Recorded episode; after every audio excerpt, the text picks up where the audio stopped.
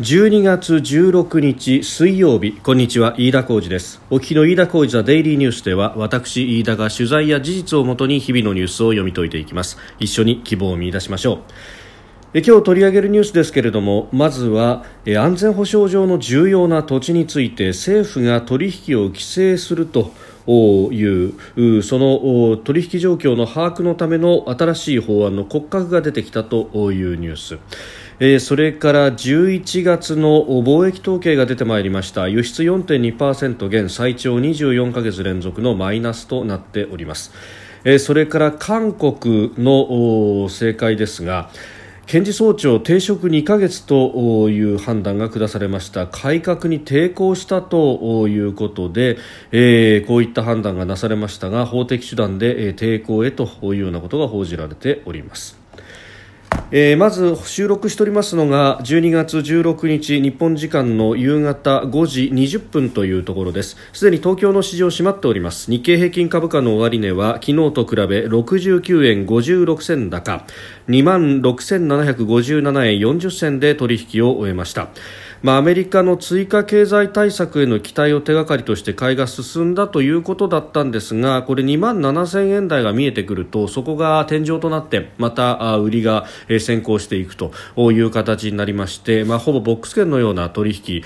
を今、ここのところはずっと続けておりまして、まあ、大体ですね0.23%ぐらいの上下動しかないということが、まあ、続いております。まあ、アメリカの大統領選の行方あるいは経済対策そしてワクチンの行方等々というところなど、えー、材料なく、まあ、このままいくと年内、えー、年明けぐらいまでは様子見ムードという感じになるのかというところであります。えー、経済指標もいろいろ出てきているんですけれども、まあ、それもあの決め手となるようなそこまでの材料ではなかったということであります。えさて今日はですね安全保障上の重要なニュースが入ってまいりました。今朝方これ日経新聞が、えー、書いていたというところなんですが、えー、安全保障上重要な施設、まあ、自衛隊の駐屯地だとか、えー、基地などなどがそれに当たるとあるいは原子力発電所もそうだというふうに言われますが、えー、こうした周辺の土地取引を把握するための新法案の骨格が分かったということであります、えー、防衛施設や原子力発電所などの周辺を対象象としまして、えー、国が実態を調べやすくするとで、えー、取引の目的を事前に届け出るように義務付けまして虚偽があれば罰金を下すということでこれ外国資本のみならず、えー、日本の企業もですね、えー、含めて対象となるということであります。まあ、これあの外国の資本だけを狙い撃ちにするということになると、えー、サービス貿易に関する一般協定、えー、ガッツ、えー、が定める国内き国内外の企業を等しく取り扱うという内国民待遇の規定に、えー、反しかねないということもあるしそれから、えー、背後に外資がいるんだけれども形の上では国内企業であるというものに対して、えー、規制がかけられないということで国内外の、まあ、所在在等々を問わずにですね確認できるようにするということであります。まああの不透明な取引を防ぐということで、まあ、利用実態と届け出の内容が食い違えば罰金を課すということで、まあ、その額に関しても、まあ、今調整中だということなんですが、えー、内閣官房幹部は数万円程度の罰金じゃ抑止力にならないよねというふうに話しているということで、まあ、これかなりの額に、えー、上るんであろうということがあります。まあ、あの経済と安全保障というのが、えー、鼓動と作用にですねもう密接に、えー、絡み合っているというのはここでも何度も申し上げてきたところですし、まあ、ここ数年もっともっと前からですね、えー、気づいている人は気づいていたということですがここ数年ようやっと、えー、これがあ政府部内でも議論となってきたということで、えー、NSC 国家安全保障会議の事務方である国家安全保障局の中に経済班というものを作って、まあ、まさにこの経済と安全保障というところをやっていくと、えー、いうことを o 組織としても明快にしたということがありました、まあ、それの一環というか形として現れてきた部分であろうと思いますし、えー、そして、まあ、この外国人の土地取引等を規制するというものに関しては、まあ、かつてもですね議員立法で出そうというようなことはかなり言われておりました。ただ、日本の場合は議員内閣制というものを取っております。基本的に与党の出す法案というものは、まあ、議員立法ももちろんありますが、えー、最優先されるのは、まあ、政府と与党が一体であるということで、えー、政府、えー、まあ、与党一体で出してくる法案、まあ、これあの内閣が提出する法案ということで、えー、各法というふうに、えー、略称で呼ばれることが多いんですがこの各法の審議というものが優勢になってそして、えー議員立法で提出されたものに関してはほとんど、えー、審議されずに一握りのものだけが審議されて、えー、その中からさらに一握りのものが、えー、法案法律として、えー、成立するというような流れになっております。まあ、あの議員立法で、えー、出すというものはもともとがその、えー与野党で合意が取れたものであるとかあるいは、えー、修正協議によって与野党で合意が取れたものをその修正案を、まあ、議員立法で出すとかですね、まあ、そういったことはあってもなかなか、えー、各方の、まあ、壁というものに阻まれて出せない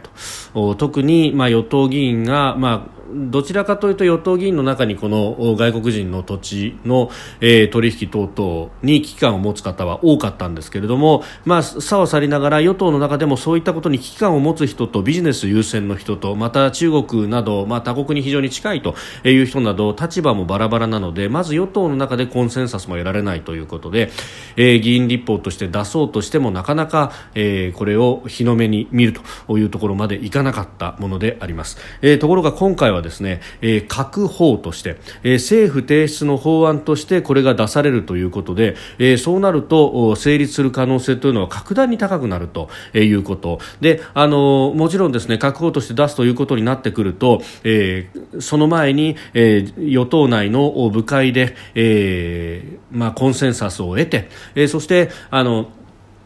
部会のお墨付きを得た上で閣議決定しそして法案提出という流れになりますのでえ、えー、今のところの、まあ、報じられ方を見るとそこのラインに載せようとしているということが非常に見て、えー、取れるところであります、まあ、遅まきながらということではありますがこれやらないよりは絶対にやった方がいいというもんであります、まあ、あのその上ですねこれ記事を見ますとあのこれから先取引をするものだけではなくて、えー、取得済みの土地すでに取引が終わっていて、えー、所有権が移っているものに関しても、えー、政府の調査権を強めるということも載せるということで、えー、あります、まあ、今までであれば犯罪捜査など、えー、実際にその権利侵害だとかが、えー、起きていて告発等々がない場合には、えー、なかなかあのもちろんウォッチはずっと続けているけれども実際の法律がないために手出しができないということがありました、まあ、これはあの実際にですね、えー、各国のスパイなどを取り締まる時というのも同じようなことがあったということを、まあ、あの複数数の情報機関の方々というのは、まあ、あの指をくわえて見ざるを得なかったんだと、まあ、あの OB の方は回顧録のような形で、えー、記す場合が多かったんですがことほどさように法律の不備というもので、えーまあ、これがあ日本の安全を脅かしているというところまでは、えー、分かるんだけれどもそれを取り締まる法律がないということがさまざまな分野であった土地取引の分野でもあったんですけれどもそれを、まあ、半歩前進といいますか4分の1歩前進というのか、えー、一応、えー、法律を作っていこうという動きになったと、まあ、もちろんこれがですね完璧なものではなかろうということはありますがありますがただですね、えー、こういう法律が、えー、日の目を浴びてくると。えー、そして、えー、内閣としてこれを提出する運びになってきていると。ということであればですね、えー、これはあの少し、えー、希望の見えるニュースなのではないかと思います。まあ、あのこのタイミングで、えー、こういった記事が出るということそして記事の中にもですね2021年1月召集の通常国会への提出を目指すというふうになっております。えー、ですので、まあ、ここから先、えー、自民党の部会を通して、えー、そしてえー、与党の協議というものがあった上で、えー、閣議決定という運びになるんでしょうけれども、まあ、このタイミングというのが吉と出るか今日と出るか国会の前ですし、まああの、よく解釈すればですねこのタイミングでもう暮れが押し迫ったあたりで出てきているということは大体のレールはもう見えているというところで、まあ、今後の手続きに先行して、えー、相場感を作るためにリークしたのかということが1点と、まあ、そうで、えー、ないとするとあるいはまだ生煮えの状態で表に出してで、えー、ここからさまざまなあ勢力からの批判がおそらく出るだろうと思いますけれども、まあ、あのそのあたりでこう潰しにかかるということなのか、まあ、ただですねあの批判があるのを承知の上で、えー、国内外の待遇というものをあフラットにするなどなどあのそれに応えるような形の仕掛けというのが、えー、見えますんで、まあ、その意味ではですね、えー、これ政府も本気になっているのかということであります。まあ、あの経済安保の一環ということでアメリカやオーストラリアなどは軍施設周辺に、えー外国の勢力が土地を買うというのは、まあ、かなり厳しく禁じていると、えー、制限しているということがありますし、まあ、あのこういったことをきちんと法整備をしないと、えー、機密情報等のやり取りもなかなかできづらいということ、まあ、ファイブアイズに日本も入るんだなんてことがですねたまにニュースになったり記事になったりもしてますけれども、えー、きちんとした足元の体制というのを固めないことには、えー、それは空ごとになってしまうと。いうことにもなりますので、まあ、このニュースというものは私は、えー、可能性を信じて明るいニュースだと思って、えー、報告するところであります。えー、そして足元の経済ですけれども今日はですね財務省が貿易統計を発表しました。11月の輸出入について、まあ、輸出も輸入も減ったというところであります、えー、輸出は金額ベースで4.2%のマイナスとなりまして24ヶ月連続の減少と、えー、輸入がですねまた、えー、厳しいと、えー、こちらはですね金額ベースでは、えー、11.1%の下落となりまして、えー、19ヶ月連続の減少となっています。えー、輸出も減りましたが輸入がもっと減ったということで、えー、差し引きの金額では、えー、3668億円の、えー、輸出超過ということになって、まあ、これをですね、各メディアは黒字というふうに、えー、書いていてなんだかいいことが起こったかのように、えー、書いておりますが、まあ、私は非常に深刻に受け止めているのはやっぱり輸入が減ったということ。まあえー特にですねこれあの金額ベースで、えー、減っているのが、えー、原油の価格であるとか、えー、天然ガスそれから石炭というエネルギー関連が、えー、項目としては並んでおります。ということでですね、まあ、特にあの原油などは今あかなり需要が需要がというか、えー、世界的に見てもあの需要が伸び悩んでいると、まあ、あの世界的にどこが景気良いって言ったらそんなに景気等が見当たらないのでそうすると原油の需要そのものエネルギーの需要そのものというのがが伸び悩んでいるということがあるので、えー、そうすると勢い価格も上がってはいかないということがあります。まあ、その分ですね金額ベースで見ると確かに、えー、減っていってるというのもありますしまた11月は気候も安定したというようなこともあるんでしょうが、まあ、あのただこのエネルギー需要というものはあのある意味国内の、まあ、需要の反映というものも、えー、あるわけであります。まあ、やっぱり国内で、まあ、コロナがあって経済が低迷していると、まあ、自粛が、え、ようやく、まあ、ちょっと明るくなった11月ではありましたけれども、まあ、これ11月の半ばからあのおしまいにかけてっていうのはまた感染者が増えてきていたということもありますが、えー、どうしてもですね、えー、中の国内の需要が伸びてこない。設備投資も伸びないと。いうところが、えー、輸入の減というものに如実に現れていると。黒字が出ているとはいえですねこれ非常にまずい状況になっているし、まあ、こうやって黒字が出るということはですねまた GDP 統計上は、えー、プラスに出てしまうという、まあ、統計のマジックみたいなものが、えー、目を曇らせなければいいなということを非常に思うわけであります。まあ、あの本来であればですね、えー、補正予算が閣議決定はされましたけれども、まあ、これを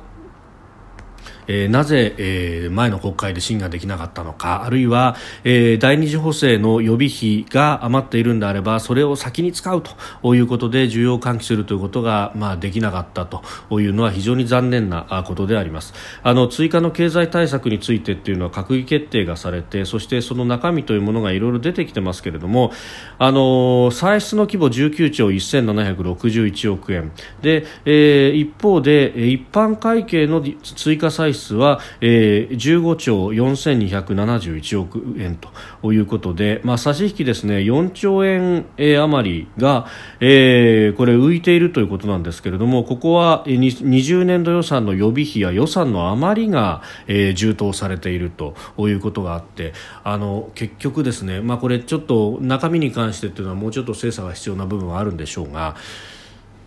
二次補正の予備費というものの余りが結局三次補正に繰り入れられてしまったという結果になっております、まあ、結局豚積みで積んだ積んでおいたものが執行もされずにですねそのまんま三次補正に組み入れられてしまったということで、えー、あります、まあ、三次補正は確かに、えーまあ、差し引きで、まあ、ただ歳出規模で言えば19兆円、えー、20兆円弱の規模になっております。えー、なので、これを一刻も早く執行してですね、えー、そして実体経済に効いてくればいいなと思うんですが1月18日召集の国会で、えー、そして、えー、2次補正があ3次補正が上がるのが、まあ、2月になってからと。いうことなんとか急げないかと、えー、そして、えー、予算の執行の目詰まりというものがあるんであれば、えー、それをなくす方向でなんとかしてくれと。えー、もう祈るような気持ちでですね私は待っているんですけれども待つことしかできないのかというのは当然怒りとしてあるところであります。えー、それから韓国です。検事総長停職2ヶ月というのが出てきました、えー、韓国法務省の調査委員会は16日権限の乱用などの不正を理由にチュ・ミエ法相が懲戒処分を決めたユン・ソギョル検事総長に対して停職2ヶ月という判断が下されたということであります。連合ニュースなど韓国のメディアが伝えております、まあ、これあの法務検事のはですねあの検察の権限の縮小というものをムン・ジェイン政権は進めております。これが改革だというふうに、は言ってはいるんですけれどもあの政府の高官や政治家というものに関して独自のあの捜査機関というものを作るということになってで、えー、そうすると、まああの時の政権だとか大統領への忖度というものが働くんじゃないかというようなことは、まあ、前々から言われてたんですけれども、まあ、これが改革であるということを強く推し進めて、えー、そのムン・ジェイン政権と、まあ、対立した、えー、ユン検事総長が今回停職となったと、まあ、ただ、えー、これは違法で不当な措置だという声明をすでに発表しておりまして、えー、法的手段を取るという方針をユン氏側は明らかにしているということであります、えー、ただ処分は大統領がが行うということで、まあ、これこそですね、まあ、検察というか司法への、えー、不当なあ立法府側あるいは、えー、行政府側の介入ということになるんで、えーまあ、どちらかというと日本の場合と違ってですね、えー、自分に反抗する現役の検察庁に首取ろうとするっていうなかなか、えー、アグレッシブなことをやるなと、まあ、あのこのところは、まあ、こういったですね三権分立をぶっ壊すみたいなことっていうのは、まあ、いろんなところでやっております、まあ、ムン・ジェイン政権もともとあのかつての学生運動の流れを組むというような話をここでも申し上げましたけれども、まあ、あのその恨みというものは骨髄まで染みているというところがあって、えー、情報機関あの国家情報院の解体とそしてこの検察の解体というものは、えー、車の両輪のようにですね、えー、この2つは必ず成し遂げるんだと。で、えー、実はこの2つの機関というものが、えーまあ、特に、まあ、国庁院の方が中心とはなりますが、えー対北朝鮮であったりとかかつてであれば対共産圏へのカウンターということで、まあ、国内の諜報であるとかで、えー、かなり力を発揮していた部分があると。もちろん行き過ぎ人権の弾圧というものも様々にあったというふうに報道もされておりますが、えー、そういった機関を、まあ、今回潰していくと、えー、北朝鮮に対しては相当に融和的になっていくということがあって、まあ、そのためには本当になりふり構わないというような状態になっております。でさらにですねあの北朝鮮への批判のビラというものをですね、まあ、気球などに乗せて、えー、北側に、え、飛ばそうというような運動は、まあ、北朝鮮に対して、えー、厳しい姿勢を取る保守派もそうですしあるいは人権を重視する人たちというのもですね、えー、そういった活動をしておりましたけれども、あのー、2日前ですか、えー、韓国の国会でですねこの北朝鮮への批判のビラというのを飛ばすと犯罪になるということが、えー、国会で、可決されました。あの北朝鮮の体制批判ビラというものは、まあ、確かにこの間あのちょっとまいた時にですね、えー北朝鮮の、まあ、金正恩氏の、えー、妹の与正氏が、まあ、激烈な、ええー抗議というものを、まあ、してきたということで、まあ、あのムン・ジェインさんはそれにビビったのかどうなのか、えー、韓国の法律を変えてですね、えー、これをやめさせようとしたと。もうすでにあの国会で、えー、法案が通ったのでそうなるということですけれども、まあ、これまずは、えー、表現の自由というものが完全に踏みにじられているということが一点と、えー、それから人権や民主主義というものを、えー、踏みにじる北朝鮮におもねっているあるいは北朝鮮のそういった態度というものを韓国の大統領あるいは、えー、政府立法機関というものが積極的に、えー、後押しをしている認めているということになるのでこれはあのアメリカの人権派の方々などもかなり、批判的に見ております、まあ、あのこの辺ですねこういった人道だとか人権というものでいうと、民主党の、まあ、お家芸ということになってきますので仮にアメリカがバイデン新政権になったとしてじゃあ韓国に対してどういう態度で臨むのかというのが、非常にこう見えてくるところ。あの決して、えー優しくは当たらんだろうということが、まあ、見えるわけであります。まあ、あの韓国側はもうムン・ジェイン政権になってですねどちらかというと、まあ、経済の結びつきを重視しながら、えー、中国に寄っていくんじゃないかということは言われておりますが一方で、えー、中国側もあのコロナが再び流行ってきたということもあって、えー、習近平国家主席の、えー、国賓での訪韓というものあの韓国側は熱望してるんですけれども年内は無理だよというふうにも、えー、中国側は袖にしていますしまた日中韓サミットというものも今回、韓国議長国でやるというような話も出ていましたけれども、まあ、これも、え、年内はできないということになって韓国の議長国の間にはできないだろうと、まあ、これはあの感情的な部分というよりは、えーコロナウイルスの蔓延というものもありますしまた日本としてはあるいは西側の諸国としてはこの自由、民主主義、人権、法の支配という基本的な価値観の共有というもので疑問符がつくということになるとちょっと今までのような付き合いが果たしてできるのかということにもなってきそうなところであります。飯田浩司のデイリーニュース月曜から金曜までの夕方から夜にかけてポッドキャストで配信しております。番組ニュースに関してのご意見感想飯田 TDN アットマーク Gmail.com までお送りください。飯田浩司のデイリーニュース。また明日もぜひお聞きください。飯田浩司でした。